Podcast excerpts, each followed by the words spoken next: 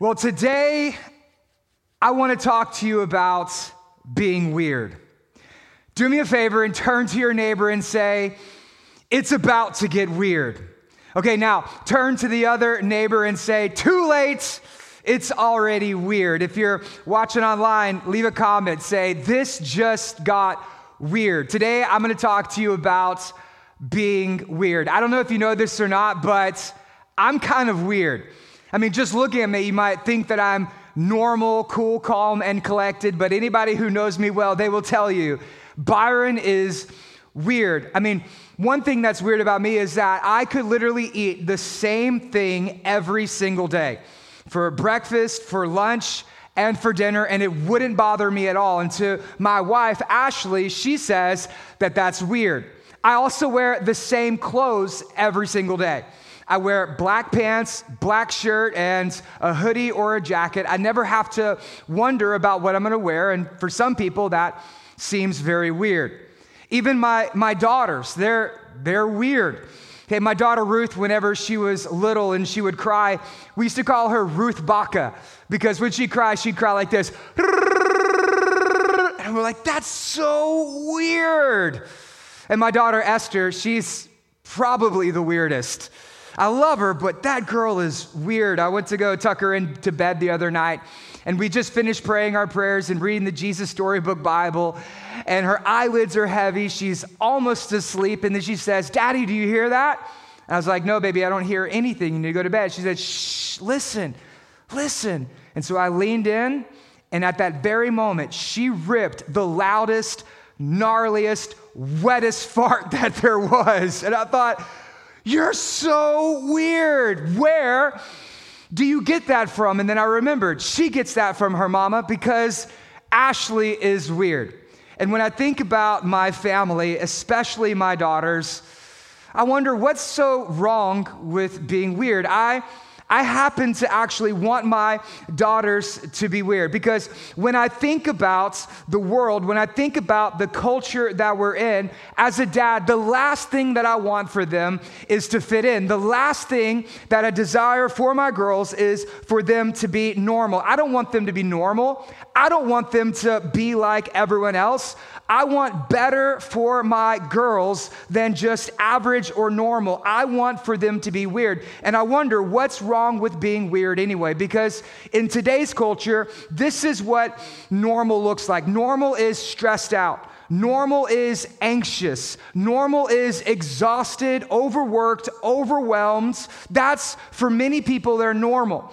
The number one prescription medication is antidepressants. For most people, that's what normal is. Normal is living paycheck to paycheck. That's normal for many people. I don't want that for my girls. I want something better for my girls than just normal. And when we look at even the society, 50% of marriages end in divorce. That's normal. I don't want that for my girls. I want for them to have healthy, happy, and long marriages that produce not just children, but grandchildren for me and Ashley. When I think about what young people are enduring as they grow up, the average person in America has had seven sexual partners. Generation Z is not even 25 years old, and they've already racked up a body count of Five, I don't want what's normal for my girls. I want something better for my children. I want something better for my girls. How many of you, like me, you want to have weird kids? I want to have weird kids. I don't want to have average kids. I don't want to have normal kids. I want to have weird kids. The average American only goes to church one out of four weeks per month. That's what many people would consider normal, but that's not normal when it comes to the kingdom of God. I don't want my girls to be like that. I want my girls to not just go to church, I want them to love their church, to serve their church, to give to their church.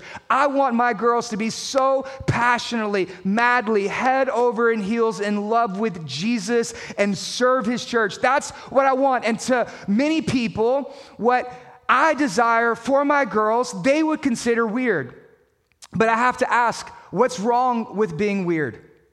In the same way that I want weird for my girls, I'm a dad. Well, God is actually a father. And when it comes to his kids, that's you and me, then our Father in heaven, he actually wants us to be weird. And so today, my sermon title is this Why are Christians so weird? You ever wonder that? Why are Christians so weird? The way the world sees us, the way people talk about us, the way the news reports us, and everything you see on social media, it's always Christians are so weird. You ever wonder why Christians are so weird? Well, that's what we're going to be talking about today. If you have your Bibles, turn with me to Colossians chapter 3, starting in verse 1, and we're going to look at four reasons why Christians are weird. And here's the big idea that's going to drive the thought behind this message. You ready? Pull out your note sheet. We're a note taking church, so go ahead and write this down. If you want what everybody else has, then do what everybody else does. If you want the same life, if you want to fit in, if you want to be normal, if you want to be average, then just do what everybody else does. And what is the result of the way the culture and the world is living their lives? Stressed out, anxious, broke, tired, overwhelmed, and depressed. That's average. That's normal when it comes to the American experience. And if you want what everybody else has, then just do what everybody else does. But if, like me and the hundreds of people who call redemption home, you realize that normal doesn't work, try something different. Instead, if you want something different, then you need to be someone who is different. As Christians, we are different. As Christians, the way we think, the way we live, the way that we act, the way that we behave, the way that we view God and others, and the way that we see ourselves is different, which means we're going to be a little bit weird. And so, if you have your Bibles, turn with me to Colossians chapter 3, starting in verse 1, and we're going to see four ways, four reasons that Christians are weird. And the first reason that we are weird is this is because our priorities are different. Look what Paul says. Since then, you have been raised with Christ. What does he say to do? Set your hearts on things that are above. Where Christ is seated at the right hand of the God, set your minds on things above, not on earthly things, for you have died, and your life is now hidden with Christ in God. And when Christ, who is your life, appears, you will also appear with him in glory. Right here, what Paul is doing is he is describing how a person is saved. It's a big, fancy college word. I'll go ahead and give it to you just so you feel like you got your money's worth. Repeat this word after me soteriology. I wasn't there in the room, so I'm just going to pretend like you said that, all right? Let's try it again. Soteriology. Can you say that? All right, great. Thank you guys so much. I wanted to make sure that you get your money's worth, and church is free. So there you go. That one's for you. Soteriology is the process of God saving someone, and it has three parts. The first part is called justification. The second part is called sanctification, and the third part is called glorification. That's why he says here, justification is that, that since you have died, what is that? That is Jesus Christ forgiving you of your sins. At the moment that you repent and place your hope and trust and faith in Jesus Christ, your sins are erased. Your past is erased. The old is gone, the new has come. He cast your sins as far as the east is to the west. The penalty of sin has been paid, the debt has been forgiven, and you have been saved. That is the moment of justification in your life. And then he talks about this that when Christ appears, you will appear with him in glory. That's glorification. That's the moment that you are in heaven, that every tear will be wiped away, every hurt will be healed. You'll get the mansion that he has prepared for you. You'll see the pearly gates. You'll walk around on the crystal seas. You'll get a new resurrected body, live in a new heavens and a new earth. That is your glorification, the moment that you are made perfect with Jesus in glory. Justification and glorification are the bookends of salvation, but in the middle, there's another part. It's called sanctification. How many of you have been told that when you give your life to Jesus, when you die, you will go to heaven. You ever heard that saying? Hey, give your life to Jesus, and when you die, you're gonna go to heaven. Is that true? Yes, that is absolutely 100% true. When you give your life to Jesus, it guarantees you an assurance with Him in heaven forever. But many times people live out the middle part. What is that middle part? That middle part is called life. It's that little thing that happens between the moment you meet Jesus and the moment you're with Jesus. The sanctification process is this it's when you become like Jesus. Sanctification is the process of becoming more and more like Jesus every single day. And the reason that as Christians we are weird is because now this is the number one priority in our life.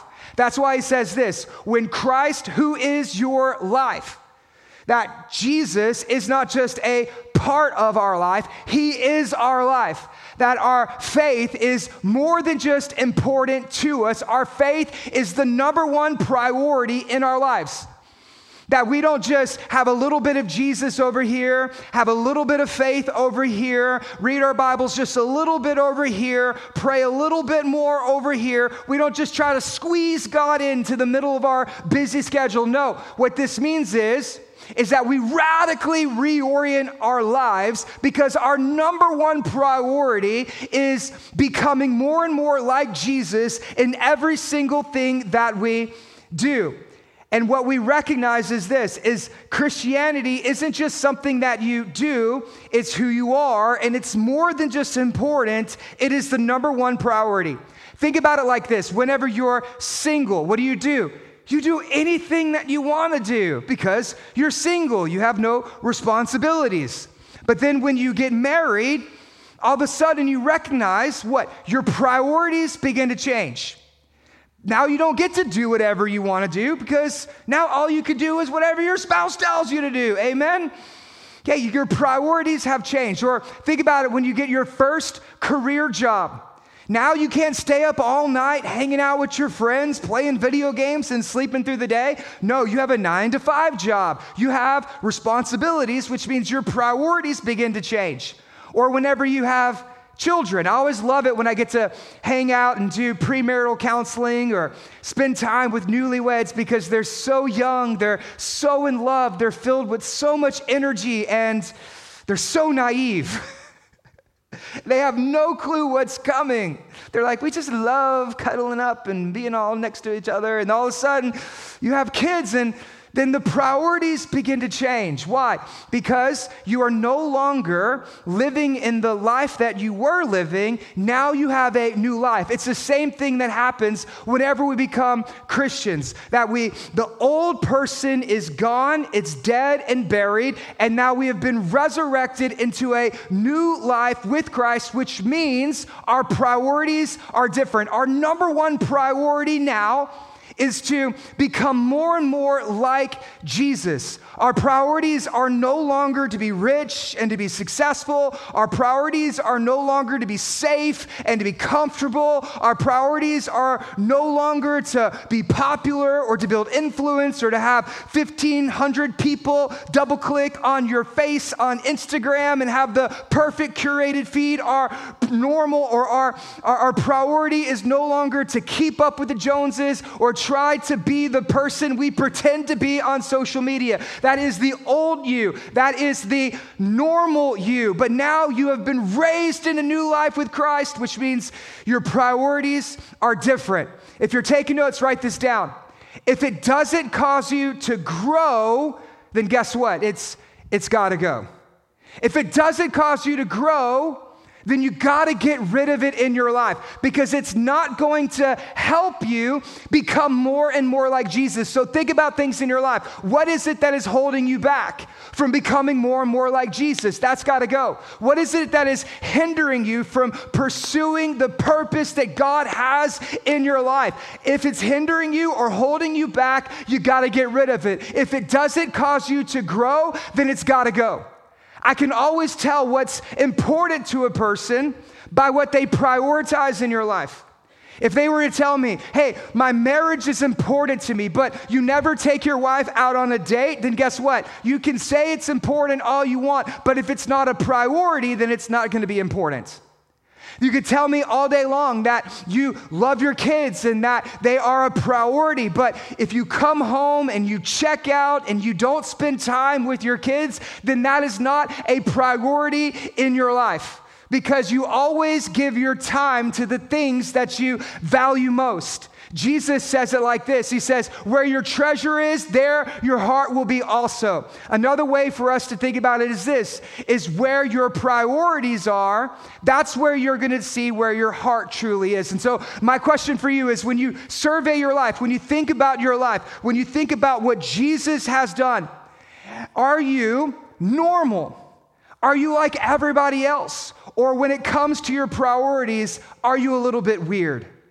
Is Jesus just a part of your life, or is he the most important? Then he will be a priority in your life. When Christ, who appears, he is your life. The number one reason that as Christians we're weird is because our priorities are different. The second reason we're weird is because our passions are strange.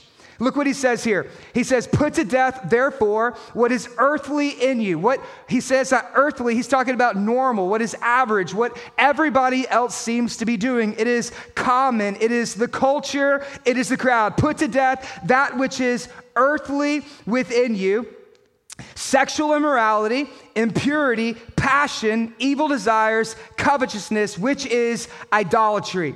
On account of these, the wrath of God is coming. Now, anytime I read a list like this, all of a sudden, people start getting a little nervous. They're like, uh oh, he said the buzzwords.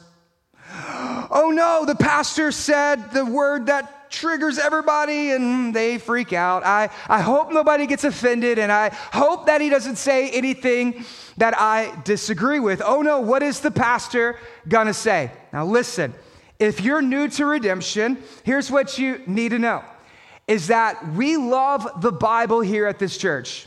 That we are a Bible believing, Jesus preaching church. And our favorite way to preach through the Bible is what's called expository preaching. That's another big college word for you. And what it means is that we just go verse by verse through books of the Bible and we say whatever it is that the Bible says. So, in the six years as a church, next week is our six year anniversary. Come on, somebody, let's celebrate that. Six years of life change as a church. It's absolutely amazing. And in the six years that we've been a church, Colossians is the 11th book that we've studied. And my vision for the future is that by the time that I retire as a pastor, that I will be able to have said that I've preached through the entire Bible, all 66 books we preach to it because we love the Bible and we love to preach God's word. And anytime we preach through the Bible, it's inevitable that we're going to come across a list like this, or we're going to touch a topic, or we're going to hit a subject that many people don't agree with. And I want you to know that if, if you're here and you're a little anxious and nervous, take heart in this. I didn't pick this. Okay, I wasn't just sitting in my office this week. It's like, hmm, I wonder how I can make everybody mad and offend them this week. Okay, that's not what I was thinking. I just preach to the Bible and I just say whatever it is that God says. And so if you're wondering, oh no, what's the pastor gonna say? Okay, I'm just gonna say whatever God says. Here's what God says Put to death, therefore, what is earthly in you sexual immorality, impurities, passion evil desires, covetousness, which is idolatry. Why do we want to put these things to death? Because on account of these things, the wrath of God is coming. What is earthly? Here's what earthly is earthly is normal. Everybody's doing it. Okay? That's what's normal. Earthly is well, it's really not that big of a deal. Okay, that's what normal people think. It's very popular. Okay, just because something's popular, it doesn't make it right. And just because something is legal, it doesn't mean it's good for you. He says to put to death the things that are earthly within you. What was normal in Paul's day? Sexual immorality was normal in Paul's day. It was normal for people to have multiple sexual partners. In Colossae, they would actually go to temples and they would have sex with prostitutes as an act of worship. In Rome, it was normal for men to have sex with men, and even a sign of wealth or privilege is the younger the boy was, the more status you had. That was normal to them. Normal was sexual immorality. Normal was unbridled passions, doing whatever you want with whoever you want. Normal was evil desires that hurt and harmed others. That was normal for them. Sexuality, gender, all of these things were up for debate and they were normal. It was average. It was popular. Does any of that sound familiar? I love it when people say, the Bible is outdated. Really? Have you read this thing? Okay, it looks pretty relevant to me. When you read through this list, 2,000 years ago, Paul says, here's what's normal sexual immorality, impurity, passions, evil desires, covetousness, which is idolatry. And when I read that, you know I think? Welcome to the United States of Colossae. We have more in common with the people than we thought we did. When it comes to our culture, is our culture kind of obsessed with sex? Is the cultural view of sex and gender and sexuality, are they passionate when it comes to their view of sex? Yes, they are very passionate. You know how I know they're passionate? Because the moment anybody says something that disagrees with them, Oh, you better watch out because you're about to get canceled faster than a 90s spinoff sitcom. They're about to cancel you so fast. They're going to retweet you. They're going to get all their friends to jump in the comment section and they're going to start using big words like bigot and homophobe and they're going to call you intolerant and all of these different things to be able to make you feel bad in order to make themselves look better. Are people passionate when it comes to their vision of what sex is? Yes, everybody is passionate when it comes to this subject. People say that Christianity is the biggest religion in America. But I would have to disagree with them. You wonder what is the biggest, re- the biggest religion in America? The biggest religion in America happens to be sex. Sex is the biggest religion. There are more people who are devoted to sex as God in our society than people who are devoted to God as God. Just listen to some of these statistics 96% of men in the last six months, when surveyed, have viewed pornography. 70% of women have looked at pornography as well. The revenue of pornography is greater than the income of the NFL, Major League Baseball, and, and basketball all together and combined. And what is the result of this sexual revolution? One in four women have been sexually assaulted. Research is now showing that 14 year old boys, due to their pornography use, they are experiencing erectile dysfunction at 14 years old, and there is a direct link between suicide and the amount of sexual partners that a number a person has. And then add to that the 65 million babies who have been murdered since Roe versus Wade. This is why Paul says in Romans chapter 12 present your bodies as living sacrifices. You can either present your body as a holy sacrifice to the Lord, or you could present your body as a living sacrifice to the God of sex when it comes to our culture. So when I read a list like this, when I see these words show up, and we are to set aside our emotions, and we set aside our culture, and we think not in what's normal, but in what's best, I have to agree with Paul that normal doesn't work. That normal is not working. Normal is not good for us. And just because something is normal, that doesn't make it right. Normal is hurting people. Norm, normal is breaking, and normal is heartbreak. Normal is wounding women. Normal is destroying young men. And here's the reason why It's because it's sin. Does sin lead to life? No. Does sin lead to flourishing? No. Sin may look good, sin may be pleasurable, sin may be fun for a season, but in the end, sin always leads to death. The Bible says the wages of sin is death because that's what sin does. Sin infects and affects everything that it touches and it destroys and it always leads to death. Sin never leads to life, sin always leads to death. And many people think, well, nothing bad is happening to me. Not yet. You think, well, it's not really hurting anybody. It's my bo- body, it's my choice. I'm just living my life. Nobody can tell me what to do. Who are you to judge me? Listen, I am not the judge, I am just the messenger. God is the judge. And what God says is this on these things, the wrath of God is coming. When we think about wrath in the Bible, there's actually two ways that it's viewed. The first way is what's called the passive wrath, and the second way is the active wrath. When it comes to the passive wrath, think about it kind of like in your home that there would be a small gas leak. And as the gas slowly begins to fill up the house, you might not even notice it. You might not even smell it. And if you do smell it, and all, you think, well, it's not really that big of a deal. I don't see any problems with it. And so you continue living your life. And day by day, what's happening? That gas is filling up the house until one day you strike a match or you light the stove, and then all of a sudden, boom, there is an explosion and it leads to death.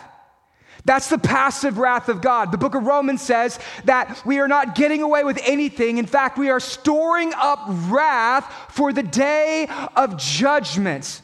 And everything you are doing right now, it may not lead to anything that is necessarily bad. You may not see the devastating effects in the very moment, but given enough time, eventually it is going to lead to death because the passive wrath of God enacts the active wrath of God. And in the very end, every single one of us will stand before a living and holy God and we will have to give an account for our lives. And God is the judge. And when it comes to these things, the wrath of God is is coming. I'm just saying what the Bible says. This is sin, sexual immorality. Any form of sex that is outside of the context that God created. One man, one woman in a covenant of marriage for life. Anything outside of that is sin. And God is the judge when it comes to these things. So the question for us is this what do we do? How do we avoid the wrath of God? Because I know that on that day, you will not be able to bear the weight of your sins. You will not be able to give a excuse. You will not be able to justify yourself. You will not be able to defend yourself. You will have to give an account and you will receive your verdict. And on that day, the wrath of God will be evident. So, what do you do? How do we escape the, the wrath of God? Well, there's three responses that we can have when it comes to sin. The first response is this is that you can tolerate it. You can just kind of deal with it, put it off to a corner and give in to temptations just a little bit. And you can try to see just how close to the line you can get without actually going over it. You can just tolerate it. You can just live with it. You can keep it a secret, and that's what you can try to do. The second thing you can try to do is this, is, is you can celebrate it. You can say, this is just who I am. I was born this way. Okay, everybody should come and celebrate me and affirm me, give me a hashtag and a parade. Let's just celebrate it because you're so different, you're so special, you're so unique. No, it's very normal. You can either tolerate sin, you could celebrate sin, but if you're a Christian, there's only one option for you is that you kill your sin.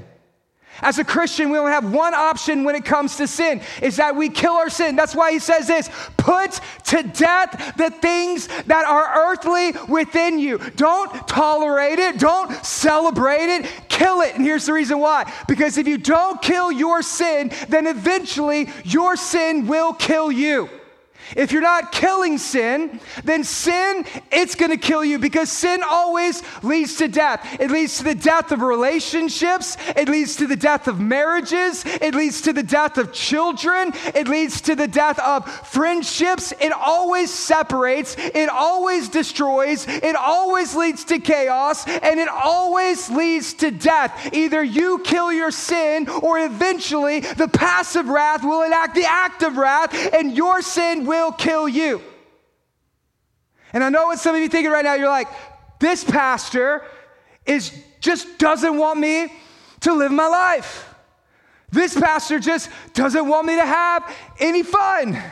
This pastor is just trying to upset me and hold me back from being the best version of myself. That's, that's not true. You say, but he just doesn't want me to have any passion. That's not true because listen, as Christian, I have passion. I'm very, I have, I have passions. Okay, I have sexual passions as well. And my passions are not to be left without control. No, my passions, they are channeled when it comes to my, my wife. Whenever me and Ashley, we were first dating, Okay, this is the way that we lived. We were very promiscuous before we met, and then we were very sexually active and living together whenever we were first dating. For the first two years, this is the way that we lived our life. Even as Christians, this is the way that we lived our life. And then I read a verse just like this where it says, On these things, the wrath of God is coming. And I thought, well, that sounds pretty serious, so I don't want to do that. So there's going to be some things that we're going to have to change in our life. And so we made a decision that we were no longer going to have sex and we were going to wait until our, our wedding day.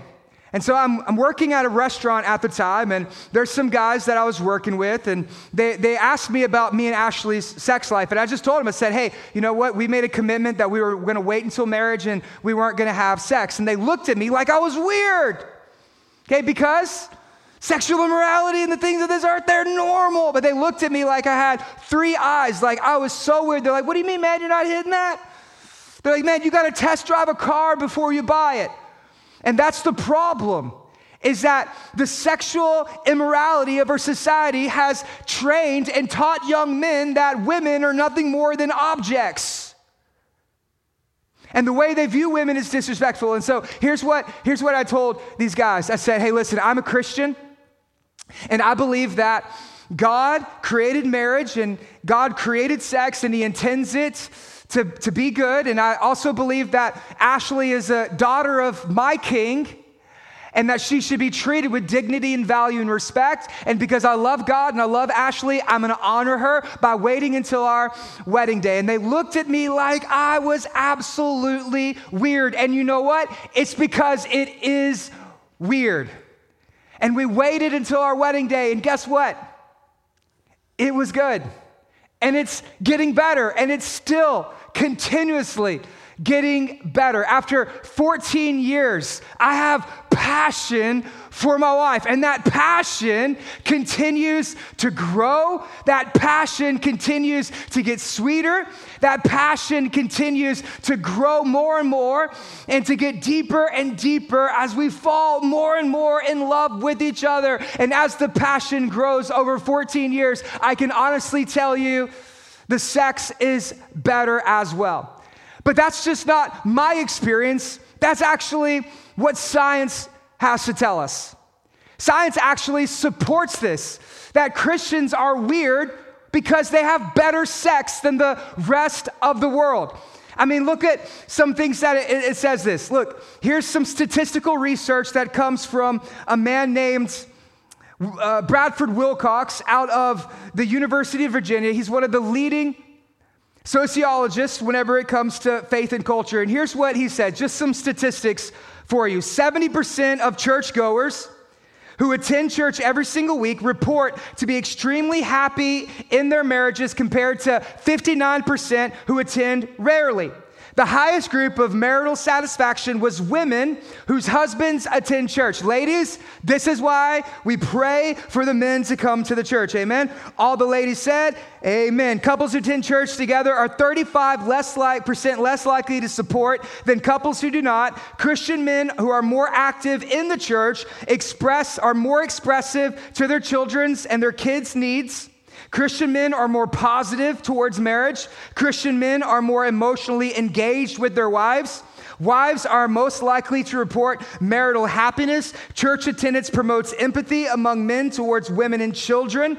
Men who attend church are more affectionate towards their children. Men who attend church yell at their children less, are more involved in extracurricular activities than those who do not. And here's the whammy couples who attend church frequently have more frequent sex than couples who do not. And women married to men who are active in a church church more than once per week, you ready? Have more orgasms than any other person in the population. Y'all should be applauding for that one right now. I mean, Christians, we're weird. How many of y'all ready to get weird? Okay, you can wait till you get home to be weird. But yes, Christians are weird because our passions, they don't line up with the ways of the world. Our passions are weird. And here's what I want you to know. If it's in God's word, it's for my good. God's not withholding anything from me. What is He doing? He is preparing me for something better. God is not trying to rob you of something, He's trying to set you up for the best possible success when it comes to your life. If it's in God's Word, it's for your good. God knows that sexual immorality is not for your good. God knows that it hurts people. God knows that it's breaking people's hearts and souls and minds. God knows that it is wounding women and it is hurting and harming young men, God knows that it's not His best for you. And so He is not trying to hold you back. He's trying to set you up because if it's in God's Word, it's for your good. And so, what do we do? Well, we put to death our ungodly and earthly passions. And then we allow Jesus to resurrect and redirect the godly passions of our life.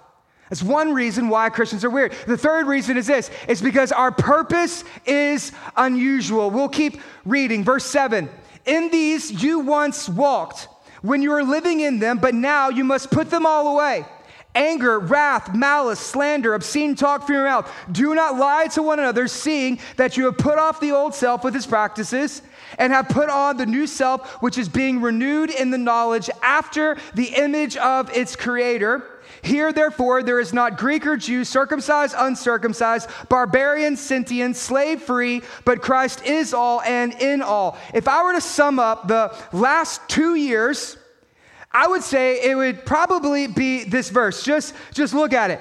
He says, Put them all away. Anger. Doesn't it seem like everybody is just angry? I mean, like you wake up in the morning, you're like, okay, what are we mad about today?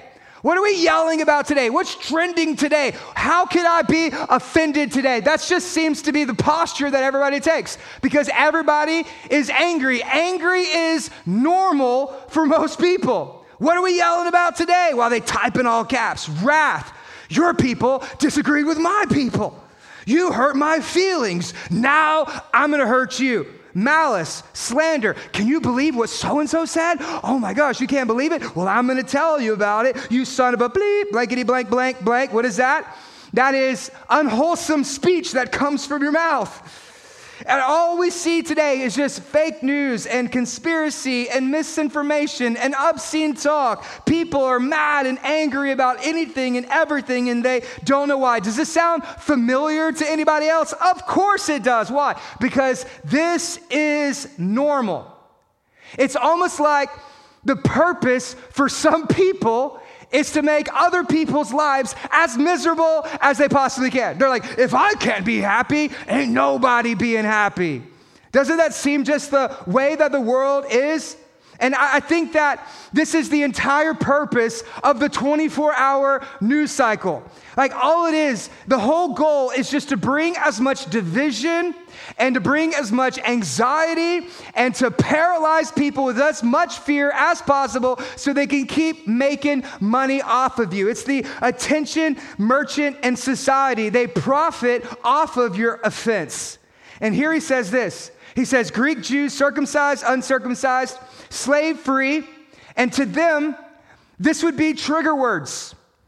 Okay, it would be the same thing as today if I were to say, Black Lives Matter and Make America Great Again, BLM, MAGA. Okay, mask, no mask. Okay, this would be like saying vaccine, no vaccine, Republican, Democrat, rich, poor. What happens anytime those words get thrown in the mix? Somebody is going to get offended, and nobody can agree on anything. And everybody is offended and leaving Google reviews saying, I am never going back to that church again because the pastor, he triggered me. Listen, if you find yourself easily triggered or offended about everything, then you should do what Paul says to do. You should just put it all away. If you're looking for a reason to be offended, you're always going to find a reason to be offended. But if you're looking for a reason to have peace, then you're going to find reasons to have peace. If you like living with offense, then continue on. That's your life. Be normal and do what everybody else does. But if you want something different, then you're going to have to be different. And here's what Paul says everybody's offended and angry and upset. Do you want to live that way? No. Here's what you do you put it all away. How do we put it away? Here's what I would tell you turn off the TV, turn off Fox News, turn off CNN, turn off NBC. And pick up your Bible and read because all you're gonna find over here is bad news. But what you're gonna find in this book is good news. You can have bad news and be offended, or you can have good news and you can have peace. Put it away. Put away social media. Go ahead and deactivate your Twitter account. Log out of your Tinder account. Put it all away so that way you can put on the peace that comes from God. Put it all away. I love what he says here. He says, In these things you once walked. When you were living in them, these things were normal. But you're not normal anymore. Now you are weird. And so, next time you see a Facebook comment that you don't agree with, you know what you're gonna do? You're gonna keep scrolling because you don't have to join every fight that you're invited to. You can just keep scrolling. Not my monkeys, not my zoo. You just keep scrolling on. Next time somebody comes up to you and says, Hey, do you want to go hang out, have two beers that turn into two mini beers? You say, No, I don't want to do that anymore. That's not the way that I live my life. You can say no and you don't have to give a reason because no is a complete sentence. You could just say no. And the next time somebody comes up to you and they start gossiping about about another person, here's what you do you just make a really sour face like this. Like, what are you doing? Make it look like you just you just drank spoiled milk, just like, ugh. They're like, what are you doing? You're like, I can't do this. I'm allergic to gossip. It makes me sick. What are they gonna do? They're gonna start thinking you're weird. They're gonna be like, oh, you think you're too good for us? Now that you go to church and now that you're a Christian, you think you're holier than thou, you're better than me, you, you think that you're too good. Man, you have changed. Next time somebody tells you you've changed, you know what you say? Good. Because people are supposed to change. That's why we say life change through Jesus, because Jesus changes our lives. Next time somebody says it like, you're not who you used to be, you say, praise the Lord.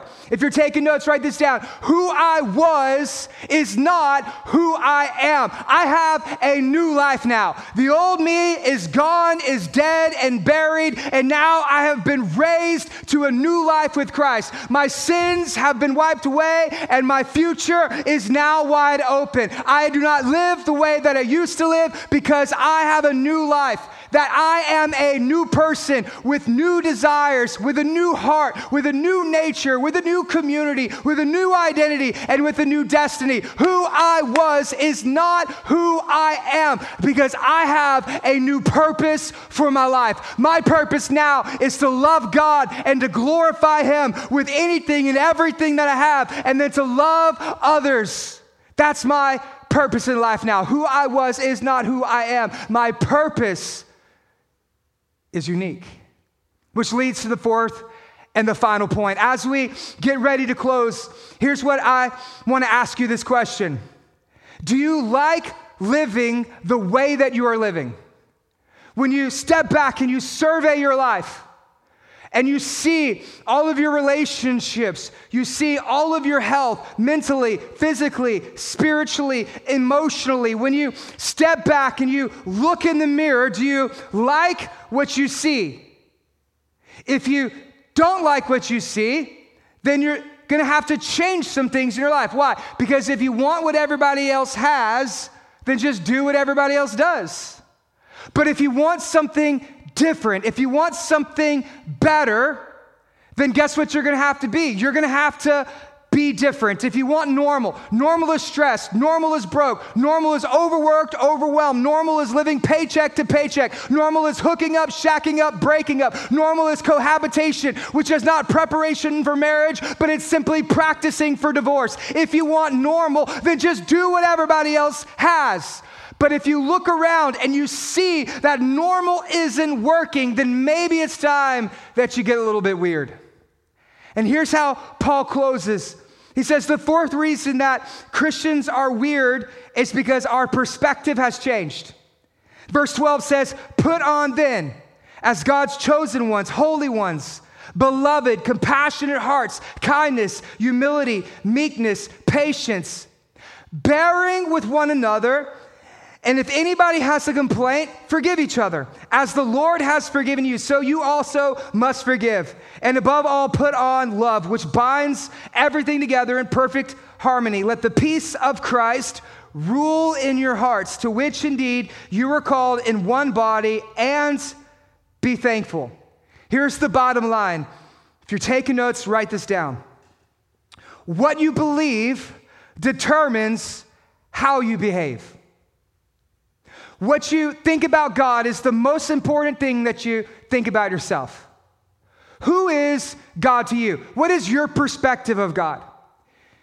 Is he angry? Is he judgmental? Is he vindictive? Well, then that's the way that you're going to eventually end up living your life as well. But if you view God as a heavenly father who wants the best for his kids, then you're going to believe that if it's in God's word, then it's good for your life. If you believe that God is loving, how loving is God? He is so loving that He sent His only begotten Son, that whosoever believes in Him shall not die, but they will have what? Everlasting life. Justification, sanctification, and glorification. Do you believe that God is loving? Do you believe that God is forgiving? Do you believe that God knows the worst about you, but He still believes the best for you? Do you believe that God has peace? Not just any peace, but a peace that passes understanding. Do you believe that God is compassionate and that God cares and that God listens to your prayers? Do you believe that God is loving, filled with grace, and He gives out mercy? Do you believe that that's who God is? Well, if you believe that that's who God is, then that's going to change the way that you live. Because what you believe determines how you behave. If you know that God is loving, then guess what? You're going to be able to love others with the love that God has given to you. Do you believe that God is forgiving? If so, then you're going to be able to forgive others in the way that God has forgiven you. Do you believe that God has peace? If so, then you're going to live a life in the midst of the chaos, you're still going to be able to have peace. Why? Because what you believe determines how you behave. Here's what Christians understand our perspective has changed. That we no longer see the world the way that the world sees the world. We begin to see the world through the lens of Jesus Christ. We see the world the way that God sees the world because our perspective has changed. What we believe has now impacted and affected the way that we begin to live our lives. So, my question for you is this when you look at your life, are you weird or are you normal? Do you look just like everybody else looks? Is your life no different than the person down the street or the person who is in your office? Does your life look exactly like everybody else? Does your opinions match what the culture says? Does your life value the same things that the world values? When you look at your life, have you changed at all since the day or the moment that you met Jesus? Do you look really normal? If so, my question for you is this why are you so normal? Because God didn't make you to be normal, God made you to be weird. God didn't save you so that way you could fit in. You were born again so that way you would be able to stand out. Don't be worried when people call you weird. Instead, you should be worried when they don't call you weird. That's when you should be worried. Because if you look just like everybody else, you have to wonder if you've really experienced life change that comes from Christ. You have to wonder are you even actually a Christian? Because, newsflash, Christians are weird. God wants us to be weird. God saved us to be weird because this word right here, Paul uses, he says, holy. You know what that word holy means? That word holy means distinct, it means set apart, it means different, it means called out, it means separate. Another way we could read that word holy is it's weird. So, one way you could read this verse is this put on then as God's weird ones, because you weren't made to look like everybody else. You were made to look like Jesus. That's the reason that God made you. God made you to be different. So don't spend your life trying to fit in. And don't be worried if people call you weird. Be worried when they don't. That's why Christians are so weird. Because Christianity, newsflash, is weird. Listen, here's what we believe. We believe that in six days God created the heavens and the earth, and on the seventh day he rested. That is weird. We believe that sin entered into the world and it destroyed everything that God made good. That is weird. And we believe that God saw us in our sin and he determined to do something about it. That is weird. He could have left you where you were at, but that's not what he did. Instead, he chose to get up off his throne and to send his only son Jesus to live the life we never could live and die the death that we deserve in our place for our sins. Who does that? That's weird. Jesus was born of a virgin. That's weird. He healed the sick. He cast out demons. He raised the dead. That's weird. And then we worship a God who was crucified, dead, and buried. And three days later, he resurrected from the dead. That's weird. And we also believe that he is still alive to this very day and he still changes lives. That's weird. But you know what? Christianity is supposed to be weird. So, my question for you is this Are you weird? And if not, you have to wonder if you're actually, really, even saved in the first place. Why are Christians so weird? It's because God wants us to be weird. Because normal doesn't work. Instead, we should try to be weird. So if you're here today and you're tired of living a normal life, and you're tired of just being average, and you're tired of just living your life day by day, fitting into the crowd, living according to the culture, and you realize that normal is broken, normal doesn't work, then I'm gonna invite you today to be different. I'm gonna invite you today to be weird.